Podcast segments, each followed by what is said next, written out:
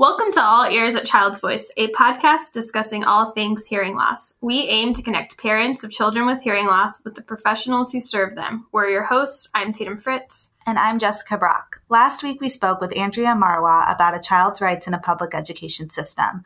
Our discussion last week focused on the Individuals with Disabilities Education Act and the IEP process. Today, we will have Dr. Uma Soman on to discuss supporting children with hearing loss in mainstream school settings. Often on the show so far, our discussion is focused heavily on the early intervention and early education years. But today, Uma will be discussing the need to support children throughout their education. We're so excited to have today's guest on the show with us. Welcome, Uma. Thank you all. Jessica and Tatum, it's a real pleasure to be invited to this awesome podcast. Thank you. Yeah, we're so excited uh, to have you on. And as a quick, interesting fact about Uma for our listeners, Jessica and I actually first met Uma as graduate students at Vanderbilt. She taught one of our favorite intro to hearing loss classes, and she also was the first person to introduce me to the listening and spoken language world. So while in your class, Uma, I really enjoyed hearing about how you found yourself pursuing a career in the hearing loss field. Would you mind sharing more about the reason you first became passionate about working with children with hearing loss? Sure, Tatum. So I feel like this career was years in the making. I was seven when my younger sister was born, and soon after that, diagnosed with hearing loss. Over the next three years, our life as a family changed completely. We relocated to our hometown from the Middle East. My mother went back to school to learn more about supporting a child with profound hearing loss who was learning to listen and speak 30 years ago in India. And it started a series of attending therapy sessions with my sister, sometimes being dragged along and sometimes resenting this whole thing. And I definitely went through a patch when I wanted nothing to do with deafness, hearing aids, anybody. But watching my sister go from being completely dependent on a few words she knew to very fluently expressing herself was quite remarkable. It was lovely to see what an empowered parent supported by a knowledgeable professional can do for a child's trajectory. So my sister, my mother, my father, who supported us by doing all the things that needed to be done while they were doing these other things, are my inspiration. And they continue to be what keeps me going in this field. I love that story. Your mom sounds amazing, she and you is. are a good big sister. yeah. Thank you. Let's go a little bit more into Uma's background. So, Uma has a master's in deaf education from Smith College, and she recently received her PhD in hearing and speech sciences in 2017 from Vanderbilt University. She has previously worked as a teacher of the deaf at the Clarke School in Jacksonville, Florida, and for the Mama Lere Hearing School at Vanderbilt. And then she currently works at Carle Auditory Oral School, which is in Urbana Champaign, Illinois um, where she supports students and their parents as they transition into their mainstream schools. So, Uma, would you like to elaborate um, a little bit more about the programs that Carle Auditory Oral School offers and your role at Carle? Sure. So, I am the outreach coordinator at the Carle Auditory Oral School in Urbana Champaign. We are only two hours south of Chicago, but it's a world away from Chicago because we have more cornfields than buildings in our little town. we are an option school like Child's Voice and like Clarke schools in Jacksonville, which means that we support children and families who are deaf or hard of hearing and are choosing a listening and spoken language option. So we have an early intervention program, we have a school program that goes from the toddler class to third grade. And what's really lovely is we are a one stop shop. So in the same building, we have our otologists, we have our audiologists, we have our early interventionists, and we have our teachers and enrichment teachers and our OTs and PTs and me in the same building, which makes it, I think, really helpful for parents um, coming and receiving services over those early years. So, my role specifically is supporting parents, children who are getting ready to transition out of our specialized listening and spoken language program into the public school or the private school. That happens through me supporting parents through the IEP process, parent education, academic evaluations of the children, but then also connecting with the receiving school and working with the professionals there and preparing them to best support the child that is coming to them. I also do some research for option schools, um, and I'm the chair of the research committee for option and manage, help manage the listening and spoken language data repository. And then my, I also do some research for Carle, looking at long-term outcomes of children who are deaf or hard of hearing. And we have a new project looking at efficacy of teletutoring for school age children who are deaf or hard of hearing. And then in my free time, I also do listening and spoken language specialist certification mentoring for multiple staff members in our program. we are very fortunate that Uma had time to record with us today. Um, you are very busy and making a huge impact on all of the families that you work with, both in Urbana Champaign and beyond. And it, and in you know, speaking of beyond, you also co-founded the organization Listening Together in August 2017. So Uma, would you mind sharing a bit about Listening Together's important mission? Absolutely. So listening together comes from it's it's a joint adventure between me and my co-founder Aladini Dugar, who is a teacher of the deaf who lives in California, also went to Smith College, so we share a very similar background, and she too is from India.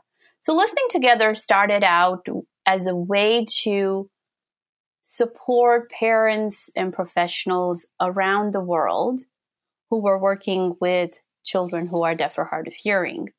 This is true even in the US, but for many countries in the world, access to services, resources, location are what determine whether a child is going to have good outcomes or not.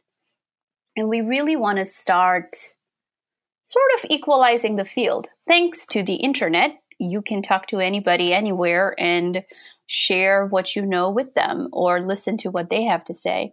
So that is what is the foundation for listening together.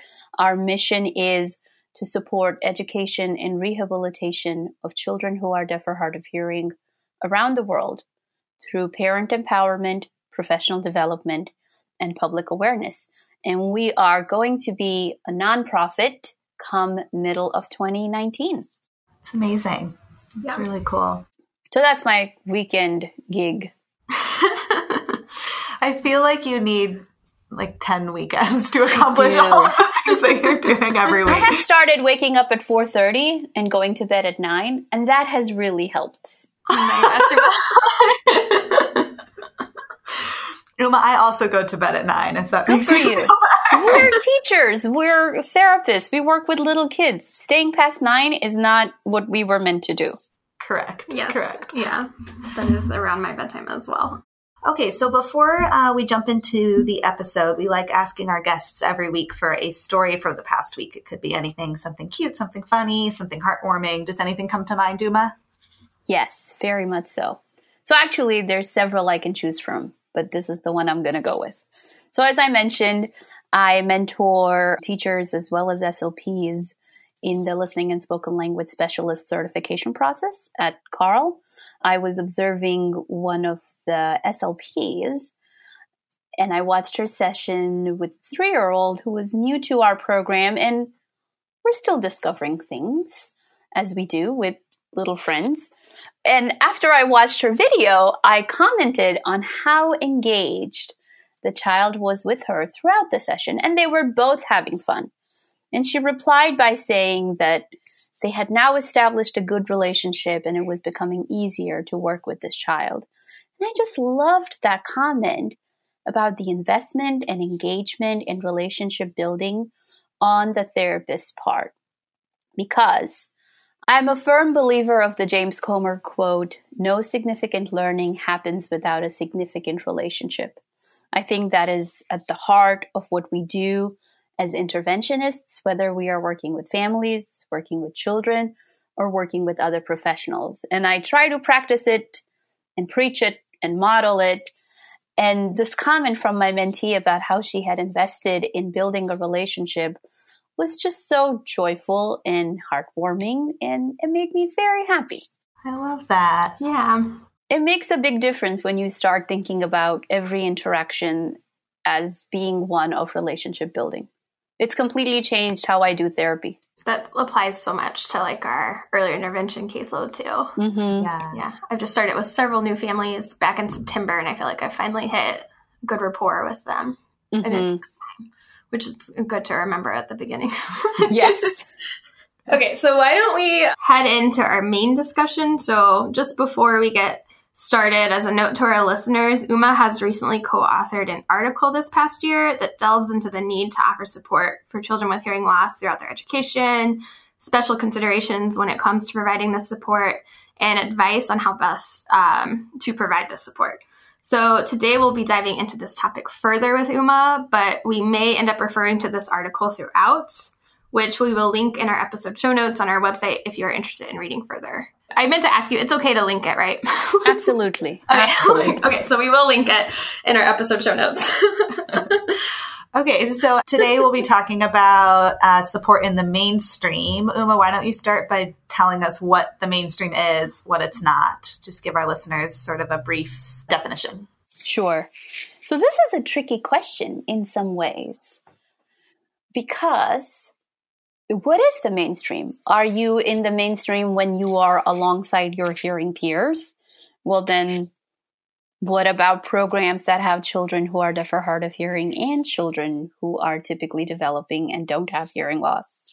So, for the purposes of this conversation, let's define mainstream as when you are going to a school or an educational setting that any other child would go to. So let's go with that. So a non specialized program would be the mainstream.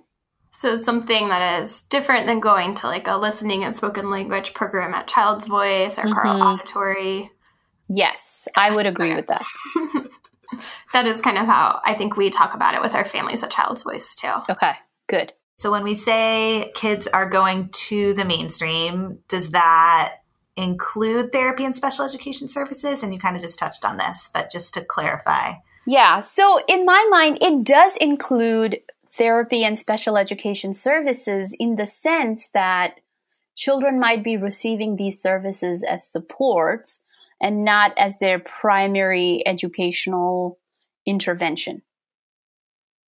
So you might have a kid who is in the fourth grade who spends time in the classroom every day, except for 30 minutes when he walks down to see the resource teacher or the teacher of the deaf, the itinerant teacher who's coming in to work on some very specific language targets, some academic vocabulary, or this child goes to a speech language group or a social skills group with the speech language pathologist who was working on specific pragmatic skills that are impacted as a result of the hearing loss. So it depends on the needs of the child. And I'm sure you all have heard from Andrea how services in the public school system have to be individualized to the child's need. So you could be in the mainstream and still receiving special education support as well as related services, but you're attending a program that is not a specialized program. I think where we're kind of going with this and where you're kind of going with this, Uma, is that the mainstream is not just a general education classroom with no support. Even if kids are Mhm. doing pretty well, it's not uncommon for kids to still be receiving therapy once they've sort of hit this goal of like getting to the mainstream.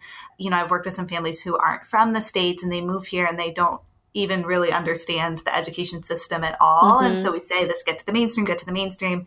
And I don't want people to think that that means that their kiddo is ready to be in a general education classroom full time without any extra support. Right. And I'm so glad you were saying this because I recently talked to a family who said, you know, we thought when we were done at Carle, we would be not needing any more support. And I had to talk to them about needing support, A, is not bad. And B, your child needs support to keep up, not because your child is behind, but to ensure that your child continues to move forward. And I think that is an unfortunate misconception out there. Success equals not needing any support. And I don't want parents to think that they haven't done everything they could or their child has not been quote unquote successful if they continue to need support. The way I see it, yeah, sure. If I am trying to lose weight and I hit my goal weight, I still have to keep working out because otherwise the weight's going to go back again. Continuing to work on areas that you might be at risk for is not bad. It's good planning to make sure you continue to maintain your trajectory. Yeah, I like that analogy. So, one of the goals that we're always talking about with families, both in the early intervention and then also um, with the families that are in a specialized educational program like Child's Voice, is getting their kid to the mainstream. Mm-hmm. Um, why is this the goal? Why should this be the goal for our kids? So, I don't even know if this should be the goal for our kids. I think we start with what are the family's desired outcomes do they want their child to go to a program that the child's siblings, neighborhood friends are going to? If that happens to be where the quote unquote mainstream is, then that is a good goal to have. But again, I think that this goal comes from the idea and the hope that the diagnosis of a hearing loss doesn't prevent a child from achieving his or her full potential it just starts with a detour of sorts. And again, if going into the mainstream is what helps the child achieve his or her full potential, then mainstreaming should be the goal. We do see kids at Carle, and this is one of the things I love most about my program, is that we meet children and families where they are. For some of our friends, there's a lot going on, and a mainstream program or even more than two hours in a general education setting is not realistic in terms of a long term outcome. But the parent's desired outcome is for the child to be independent, for the child to express needs and wants, for the child to be able to interact, for the child to be happy. And sometimes that's the goal that gets achieved in the mainstream. Sometimes it's not. But the goal should be to help the child reach his or her full potential. And for many, that is being in the mainstream. So that was a detour of an answer. You make a good point to like meet families with where they are. And also, like you said earlier, it's always individualized. Mm-hmm. So we have to individualize the goal to both the child and the family. Because honestly, at three, a child might be doing really, really well. And everything indicates that we should be kindergarten ready by five.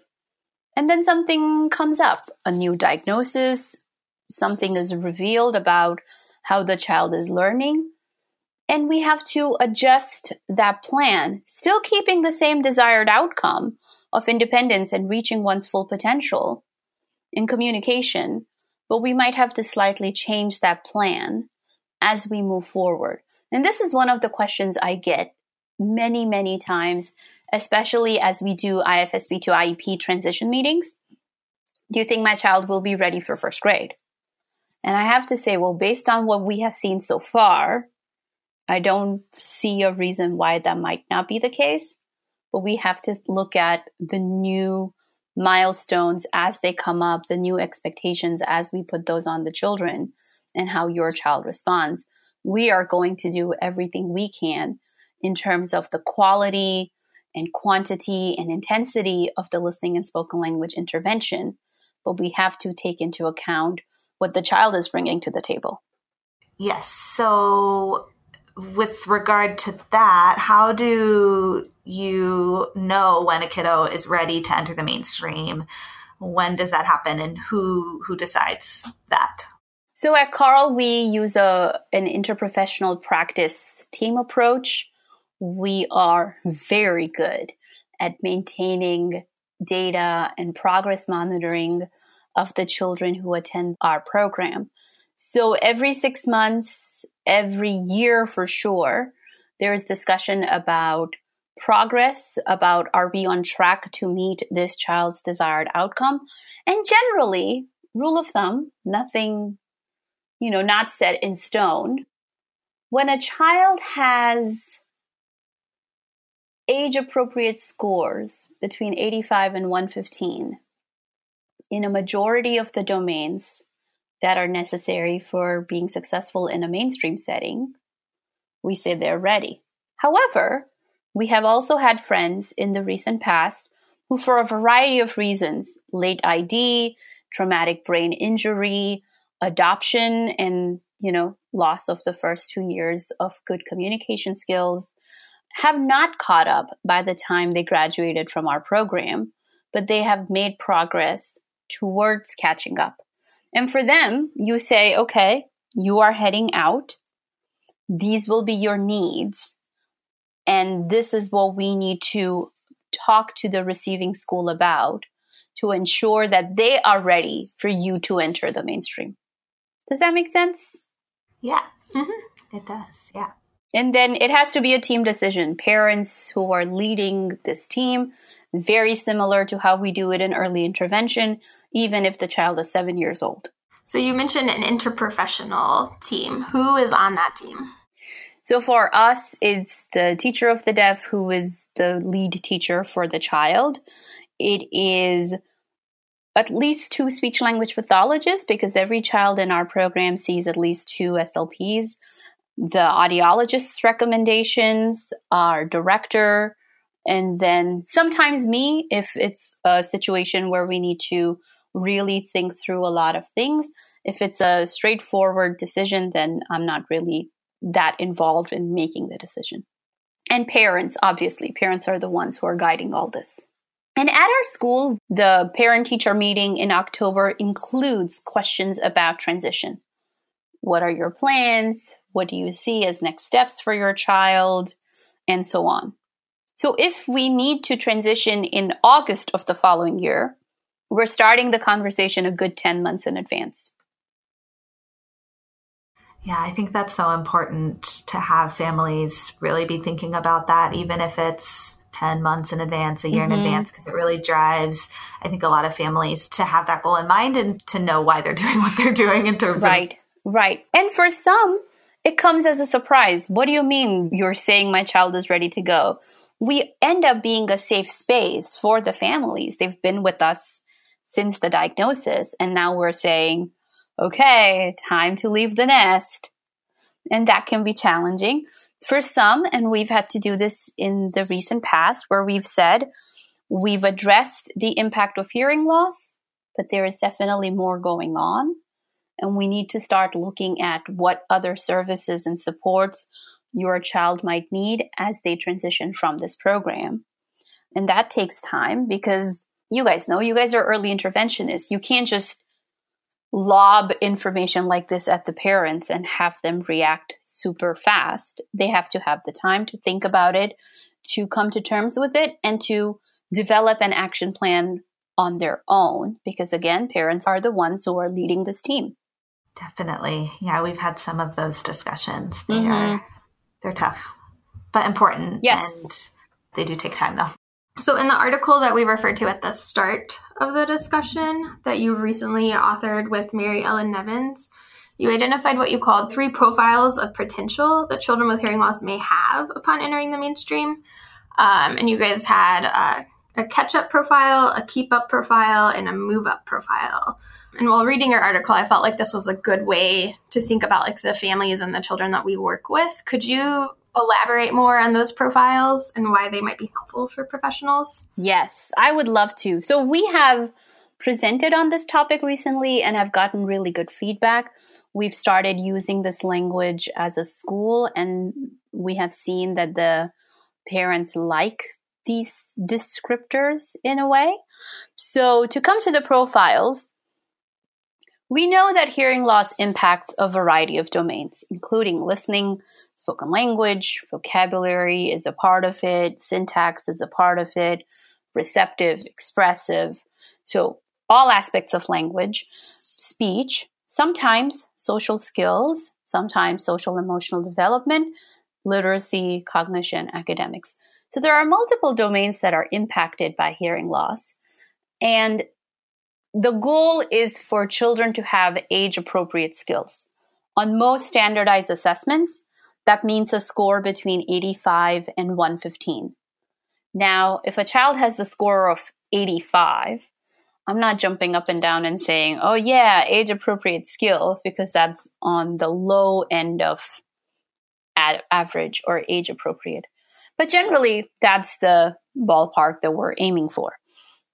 So, keep up kids are children who are scoring within that 85 to 115, within the average range on all the domains. So, one thing to remember though is standardized tests are only a snapshot of a child's skills. If you start testing that kid on a checklist based assessment, you might see some holes, you might see some gaps. So keep that in mind. But these are the kids who are on the keep up trajectory. They are not behind, but they need to continue to develop at the same pace as they are typically hearing peers in the classroom are. So that's keep up. Catch up are children who, for whatever reason, generally one or two factors that impact where they started. It could be late ID, it could be late access to hearing technology, or they might not have found the right people to help support their child. And they are kids who need to make up some ground, demonstrate more than a year's progress in a year's time, which is not easy, but we have kids doing that and are catching up. If you continue with the intensity of services, if you continue with the intervention the way it is, these kids will eventually catch up and then become keep up kids.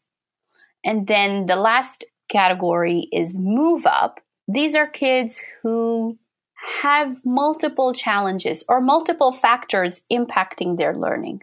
And we don't want to give up on these kids. We don't want to say, oh, you know, you have hearing loss and autism. Eh, we can't really do much for you.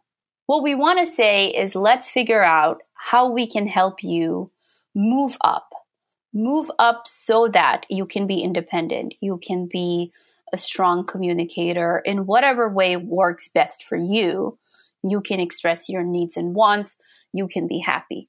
So the move up kids that we see are often children who are making just about a year's progress in a year's time, but are not catching up, but are not stagnating either. We don't want them sort of at the same level for five years in a row. That just means now they're five years more behind than they were. So the profiles of potential are based on growth trajectories, just depending on the slope of those trajectories and where they are on the graph that says where your scores are. So when professionals are talking to parents about this, I think plotting out scores on a graph or having a bell curve that shows the average range and shows where the children are over time is a good way to broach this topic.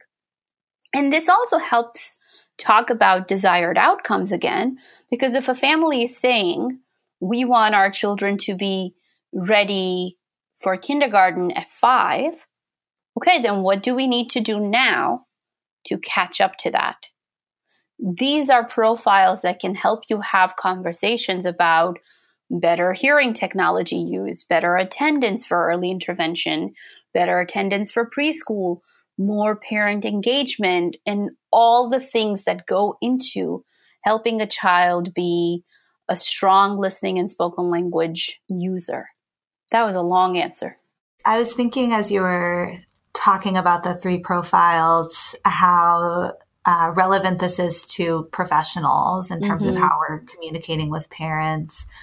But also, these are questions that parents can be asking if they're not sure how their child is doing and where the, their child's you know trajectory is. Mm-hmm. This is really like accessible language for parents to be using and asking in IEP meetings and with you know whoever's on their team.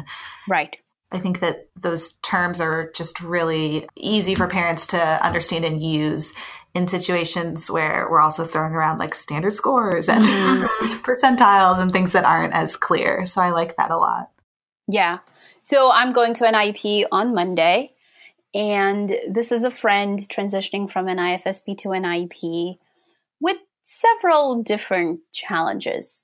And I was talking to mom about okay, what are the long term goals? How do you know if the IEP goals are going to be good goals? She's like, I don't know. I'm just going to listen to what I'm told. And I'm like, no, no. I don't want you to have the professional expertise to judge whether every objective is a smart objective, but I want you to have a sense of is this going to help my child catch up by the time he is in kindergarten? And it has really been, in some ways, empowering for parents to say, if we keep doing what we're doing, can we catch up? If we keep doing what we're doing, will my child keep up? What should I do to help my child move up? So it has been really good to even sometimes, you know, pick objectives as professionals when we're sitting together, figuring out what IEP objectives we should be having thinking about what these goals are and what these trajectories are have been very helpful. I like it too because it's such positive language instead mm-hmm. of focusing on like you're falling behind or mm-hmm. you're not mm-hmm. getting there. Um, it really focuses on like what is the next step? Like how do mm-hmm. we get there? Absolutely. Um, so when we're thinking about how how we get there, wherever we're going next, there are a lot of different professionals that can be involved in that mm-hmm. process. Um, do you want to expand a little bit on who is supporting children with hearing loss in the mainstream? Sure. So I have a list of my first choice would be, and then I go down this list of let's see who's available. So, so as you know, when I was at Vanderbilt, I was still providing some outreach services to rural counties around Nashville. And that is when I discovered this list that I had in my head. I would love for every child who is deaf or hard of hearing to be supported by a teacher of the deaf, an educator of students who are deaf or hard of hearing in the modality that the child is using. So if this is a child who is using American Sign Language, I truly hope that the professional supporting this child is also a fluent sign language user. If this is a child who is using listening and spoken language, I hope that the professional supporting this child has training and expertise in developing and supporting listening and spoken language. What is special, I think, about educators supporting school age children is as teachers, we not only learned about language development and speech development, we also learned about literacy. We also learned about math instruction and science instruction and understanding how language guides all of this is really, really important. So in my current job, I see one, two, three, four, five, six starting in January. I currently see five children who are in the mainstream, and I'm basically supporting them through academic tutoring, for a lack of better word. The other day, we were doing a math worksheet, and the direction was this is a fourth grader we were doing a math worksheet that said, write the first 10 multiples of 8. And the child had written 8 times 10 equals 80. And I said, okay, tell me more how this direction led you to 8 times 10 equals 80. And she said, well, it says first multiply 8 by 10. And I was like, oh, the word multiples and multiply aren't the same thing you clearly have this math concept, but because of the deficit in the language underlying this math concept, you are now struggling with math. This is what an educator is and should be trained to do compared to any other person on the team. So I would love for every child in the mainstream to be supported by an educator. I'm not saying they have to work with a child every day for an hour, support can take whatever form it needs to take based on the needs of the child. But having an educator involved in this team is important. A speech language pathologist who can help with development of listening and spoken language and even social skills is going to be important. Those are my two most favored people that should be involved on a regular basis. We also want an educational audiologist to support children have access to these. And then, you know, then you come to a point where you say, oh, and I would like a unicorn and a rainbow because these people and these teams don't exist in all public schools. So at that point, you say, okay, who do I have on this team who understands language, who understands teaching? And for many children, we have built incredibly strong teams by inviting a reading specialist, sometimes an English as a second language teacher, because they understand developing language and vocabulary. Sometimes a speech language pathologist who has not worked with children who are deaf or hard of hearing, but has worked with children who have specific language impairment. And of course, a special education teacher who has training in working with children with mild, moderate disabilities, as well as severe, profound disabilities. And those people, because they have a common set of knowledge with some training and consultation, can be excellent team members for a child who is deaf or hard of hearing. Excellent. I've decided that I'm not going to give up on any child or any team because it doesn't have the perfect set of team members. I believe that with a little support and knowledge development, many professionals in the school can be prepared to support a child who is deaf or hard of hearing as long as they continue to get coaching from somebody who is an expert in listening and spoken language development. It's got to be tough. I've never worked in a rural setting, mm-hmm. um, but I can imagine that the lack of providers is a, a battle that a lot of people are fighting. Yeah. Um, and trying to become more informed and using the people that you have. Um, I love that phrase that you just said, which is, I'm not ever going to give up on a kid just because the dream providers aren't there. Which is partly why we're exploring the option of teleintervention and teletutoring for school age children. Teleintervention in the birth to three population is definitely out there and gaining strength, but there isn't a lot on um, children who are deaf or hard of hearing who are school age and continue to receive support via teleintervention. And so far, the study is going well. Last month, I spent an hour doing ninth grade algebra via teleintervention. I felt so smart that day. yeah, that would take take a lot of prep work if I had to go back to figure out how algebra works. One thing I think we do face, um, even in the city, is finding. I know you mentioned like teachers of the deaf mm-hmm. who um, have expertise in like the modality that the child is using. And I think that we run into that mm-hmm. even in um, non rural or urban areas. Yeah. That issue of shortage of trained professionals is in rural, urban, national, international domains.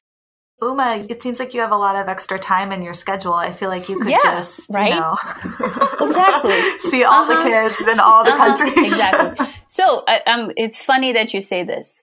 At one point, I was considering, like, do I start seeing kids on the weekend? These kids, these parents who are texting me from India saying, "Hey, what can we do?" As listening together, we decided that Aladni would focus on the parents, but I would focus on the professionals. So we do online courses for professional development. Starting in 2019, we'll have free webinars because the idea is if I work with one therapist, one teacher, and they work with 10 students, it's better than me working with one student. So building capacity is a part of every job I have throughout the day throughout the weekend. That's so cool. What you're doing is amazing. We're going to compliment you like what? 15 times throughout yeah. the rest of this episode. I don't even understand how you keep your schedule. It's crazy. I don't have a clean house, let me say that. And sometimes my laundry is unfolded. But, you know, this work truly is life-giving. Why do you think I'm able to wake up at 4:30 and do this? It's because it's fun and it's rewarding. Yeah, and we get little videos of kids and the therapist saying oh my gosh i tried that song you said and mom broke into a smile and it was just so lovely. And i'm like yes this is why we wake up at 4.30 and do what we do. But you know i don't want people thinking oh you have to do a lot to you know be doing it well every interaction counts. Every interaction that you're having, even if you're only seeing two kids and you are an SLP out there in the school who only has two children who are deaf or hard of hearing on your caseload, every interaction you have counts. So don't feel like you have to be crazy like me to wake up at 4:30 to do good work. I'm sure you all are doing good work. And look at you, Jessica and Tatum you are spending your quote unquote free time doing this excellent podcast. We're all just contributing to the larger good. We want these kids to do well and we want them to be happy. And that starts from the day they're born all the way up through the rest of their lives. I mean, we work with them just from birth to three, but we know that what we're doing is sort of laying a foundation for the rest of their education system. And it's cool to talk to you about that because we don't get to see that very much with older right. kids. So, mm-hmm. right. So thanks for sharing here. There's this idea of lifespan perspective intervention in special education. So I heard Dr. Ann Turnbull several years ago, must have been 2012, at a conference. And she was talking about how, as educators, as interventionists, we should be thinking about the special education intervention we do today, birth through 21, should last these individuals, should prepare them for the next 60 years of their life. So I'm not just working on making sure that the fourth grade math worksheet is being done, but how does this support you when you are out in the world as an adult? And that was a little overwhelming to think about at the beginning but it's made my intervention choices much easier. I work with middle schoolers and high schoolers, so I get a good glimpse into the drama of middle school and high school. And the other day, there was definitely a conversation where I was like, oh, I am not trained to have this conversation with a teenage girl. But that is what needed to happen because for this child, she doesn't yet know what the social norms of telling somebody that she likes them are. This is what was weighing on her mind, and she wanted to know what the best way to do it would be. And I said, Well, this is something we talk to parents about. I'm sure mom and dad would be happy to have this conversation with you. She said, Well, I'm not going to talk to mom. I'm like, No, no. Mom is the one you talk to about this. And she was like, Really? You think mom will talk to me about this? And I know mom. Mom is awesome. So I said to her, I said, Well, if you are feeling nervous about it, how about I start the topic and then you and mom can continue? And she said, Okay, you tell mom I want to talk to her about this. It's like, Okay. So I did that, and mom, you know, beautifully just took that and said, All right, this is a great question and conversation. Let's involve dad in this and we can talk about it over dinner. And I am so glad that in the moment I didn't say to her, well, that's not what we're talking about. Let's focus on this math worksheet. But we had the conversation, which, you know, that was 15 minutes I hadn't planned. But that's going to set her up for life. Yes. that is so cool. Oh, yeah. I'm having conversations of all sorts these days. so besides um, dating besides, advice, yes, besides dating advice, um, what other like, challenges might children with hearing loss face in the mainstream? I think the big ones. I mean, sure, academic challenges could be something they experience, but I think the even bigger ones are about identity and social skills and social emotional development, and self advocacy. I want to make sure for many children, when they go into the mainstream, they might be the only child with hearing loss in their school. And that can be a challenging situation, especially. I mean, teenage is all sorts of messed up anyway. You add a factor where you start thinking, oh, I might not be as same as everybody else or as smart as everybody else or as capable as everybody else. Now you've added a whole other layer of concern. I used to do a social skills group while I was at Vanderbilt, and on a questionnaire, some of the children, superstars, right? They could have been poster children for option schools. And they said that they only they have difficulty with homework and all their difficulties are related to their hearing loss. I was like, what? You think nobody else struggles with homework? They're like, no, just me because I wear a cochlear implant. I was like, no, who told you that? They're like, well, there's nobody else with a cochlear implant in my class. And I have been very aware of not just focusing on the academics, but monitoring the social emotional development, social skills, and self advocacy skills of children out in the mainstream. And I would urge parents who are listening to this to seek opportunities to help children connect with other children, quote unquote, like them. And if professionals can facilitate that, that would be lovely. I recently started with the families.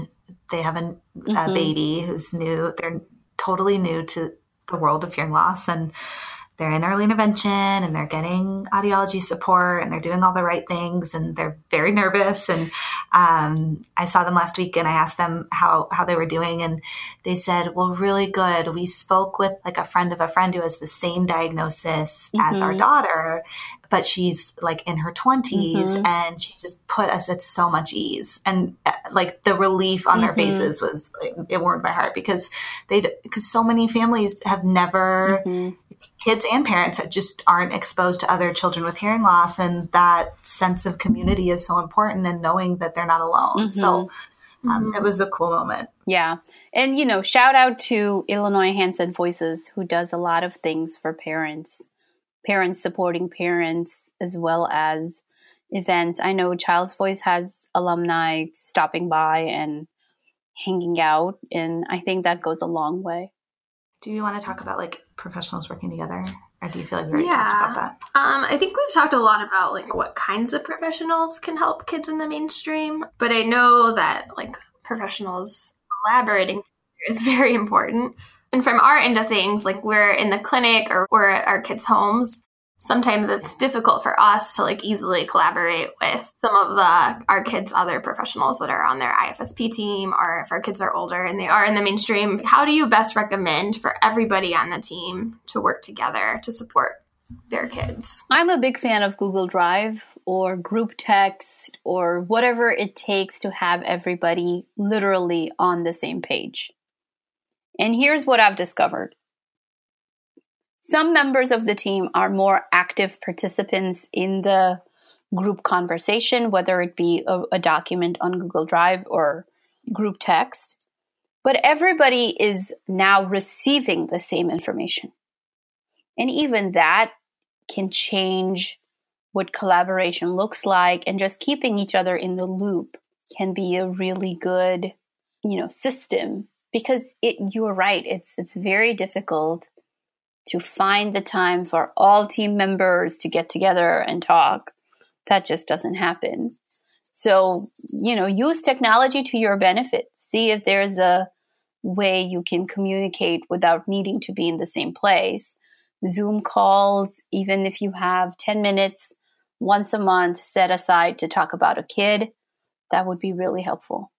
But it is hard. There is no easy way to do this other than to say, this is important. We commit to this and we will do this. I like that. Like yeah. Whatever it takes. Yeah. if it's texting or a Google Drive, I like the Google Drive idea. I feel like I get stuck into like, well, I fax the report to mm-hmm. the audiologist and then I call them if I need anything. And like, I feel like we can get a little stuck mm-hmm. in our mm-hmm. own routines and maybe like my system is different than a school district system or my system is different than another therapist mm-hmm. system and being willing to adapt your system to meet mm-hmm. other people yeah. where they're at yeah and so like for certain families in india we just have a whatsapp message which is again a group text for families here at school we have uh, our director danielle chalfant is amazing at making schedules she's come up with a system that once a week or once every two weeks, every person on the child's team can sit down and talk for 15 minutes while kids are at recess. So at least every two weeks, every child is discussed. Because sometimes what happens is you talk about the children with the most needs, and the ones who are doing okay don't get discussed. So this system ensures that maybe it's only 15 minutes once every two weeks, but everybody who needs to be thinking about this child's progress is in the same room at the same time, focusing on nothing but this child. And there is no room for cute stories or jokes or anything like that. You talk about the child, you talk about the progress, you talk about the concerns, you talk about the next steps. And it's difficult, but Danielle has definitely made it work. That's awesome. I like what you said earlier too about if you do have a group text, or oftentimes I feel like an early intervention, at least here in Chicago, often we have mm-hmm. group emails with the IFSP team.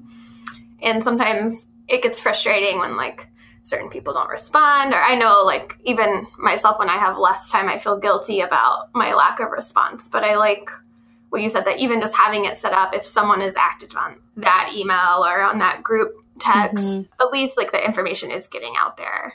Um, right Right. Kind of alleviates the pressure a little bit because I just know this fall I haven't. It's been a busy fall and I haven't been great about any of this. So it's nice right. to know, like, right, like you don't always have to be on the ball if someone else on the team is on the ball. Right. So, you know, and this doesn't have to stop when the child goes to school. This can continue when the child goes to school, where you again have a group text or group email with the parent as a part of this conversation as well. So they know what's happening in school and they know what's happening in tutoring and they know what's happening in therapy and they can connect what's happening at home. The other day, I texted the parent and then added to the shared Google Drive with my collaborators in the public schools saying, Hey, I noticed that when this child goes through her read aloud text and underlines every time she has to say the final s sound, S, and she has it underlined ahead of time, she can say it in connected speech, reading out loud without any errors or needing any prompts. Otherwise, this kid will sometimes act like she doesn't even know what an S is, what sound it makes. So even just that, so now the SLP is going to make sure that happens and the general education teacher is going to hold her to it. And the teacher of the deaf that she's working with is going to hold her to it. It's just, it doesn't have to be big. It can be little things, but they just need to be communicated. And that way, parents don't feel like, oh, I was so involved in early intervention and now I am all but abandoned as we've gotten into school. Yeah.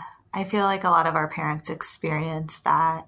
And, you know, Tatum and I both work almost primarily in early intervention, and um, it's so family focused and about educating the parents and empowering the parents. And then many of our kids will go to our child's voice school. And even then, the parents are pretty involved. And then they go to the mainstream and it's a completely different system. And people don't know hearing loss as well there. And parents do feel like they have to advocate for their kids and it's a little it's, it's a big shift from early intervention into the mainstream or into you know the preschool program um, i like this idea of making concerted effort to include parents in these conversations that like, I think a lot of times we don't think to. We think this is just, oh, I need to tell the teacher about such and such, but parents are and should be involved in all of that. So I like that. One of the reasons I've become even more aware of this is we are seeing more children who have experienced adverse childhood events, ACEs, in the form of trauma, abuse, adoption, foster care, custody issues, domestic violence, you name it, we are starting to see it. And knowing, looping the parent in can sometimes give you insight into why the child might be doing what he or she is doing or acting the way they're acting. Thankfully, there is a greater understanding and awareness of trauma informed care in trauma informed education now than there was even five years ago. And I think parents are providing this crucial perspective in how children are learning. Yeah, I think that that's um, a great point. I feel like this year at Child's Voice that has been like a not necessarily trauma, but just considering like the home environment or things that might be mm-hmm. influencing a child's outcomes that might be going on at home. Um, and oftentimes when we are having these discussions at Child's Voice, I just hear teachers often left like guessing what happens at home. Like that's why keeping the parent in the loop the whole time is so important because like we don't need to be guessing what's happening at home. In most situations, we can be talking with the parent and keeping them involved and hearing from them what might be going mm-hmm. on outside of school too. Let's move a little bit away from this and talk about um, the kiddos who you call like the keep up kiddos who may be demonstrating average language mm-hmm. and speech skills on formal testing and their families sometimes have a tough time getting services approved on their child's IEP because scores might reflect that, oh, they're doing fine, but we know that they still might need the extra support. So, do you have any suggestions for families on how they continue to ensure that their children have the appropriate support? I think it comes down to talking to the team of what the existing support is doing. So if the parents and the team, the educational team, notices that the child is doing as well as he or she is because they have the support, they're not they're going to work to not take away the support. But public schools are often overburdened with the amount of services they need to provide. So if anybody isn't showing massive deficits, that's not where they want to focus their attention. Unfortunately, I do think it comes down to parents advocating for what the role of that support is to show the school that this needs to continue. I'm sure by now listeners have heard from Andrea about how to continue monitoring related support for children who are on a keep up profile. so, so I hear you saying, um, like how uh, parents can best like advocate, like mm-hmm. through like with the IEP team. Um, and I know we talk a lot about um, talking about like like really emphasizing that like the kid has gotten here because of the support, mm-hmm. and sometimes that is successful in getting services approved in an IEP. Um, and sometimes it's not. Sometimes their kids are still not either, even occasionally, like in the city, even found eligible for an IEP, mm-hmm. or sometimes services that are put on the IEP are not quite what we would like in a dream world. So, if that happens, even if the parent has done their best to advocate, what do you suggest a family can do about getting maybe services elsewhere or or anything else to make sure that the kid is still keeping up even if they haven't gotten the IEP services that they would like? Right. So, to there's two things that come to mind. One is look for, you know, sources like Child's Voice or Carle that can support your child's educational development. We, with the teleintervention piece for school age now, feel quite comfortable supporting a variety of children, even if they can't come to us. So find innovative ways to get the support you need. The other thing I would say is watch very closely how your child does on the homework that has been assigned. Watch where the issues are coming from. Is the child struggling because they didn't understand the direction? Is the child struggling because they didn't understand the content? And that will give you some insight in what kind of support is needed. So typically, what I see for children in the mainstream who are mostly on a keep up trajectory is the need for expansion of vocabulary and understanding of background.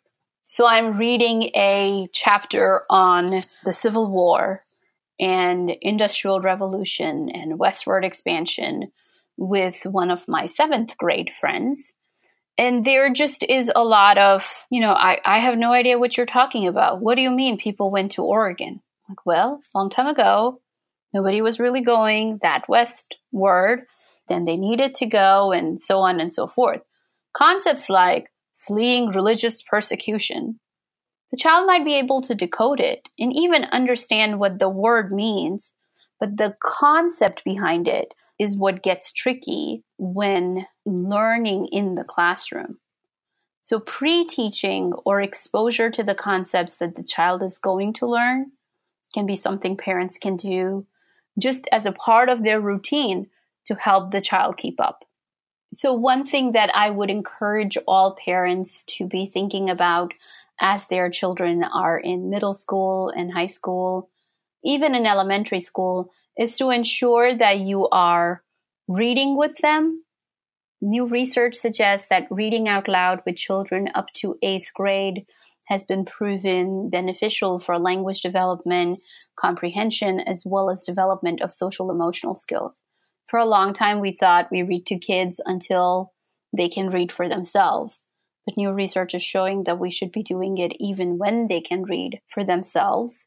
So I would highly encourage that, not just for the benefits of language and literacy, but because it allows you to talk about topics and concepts that might not be what you talk about in daily life.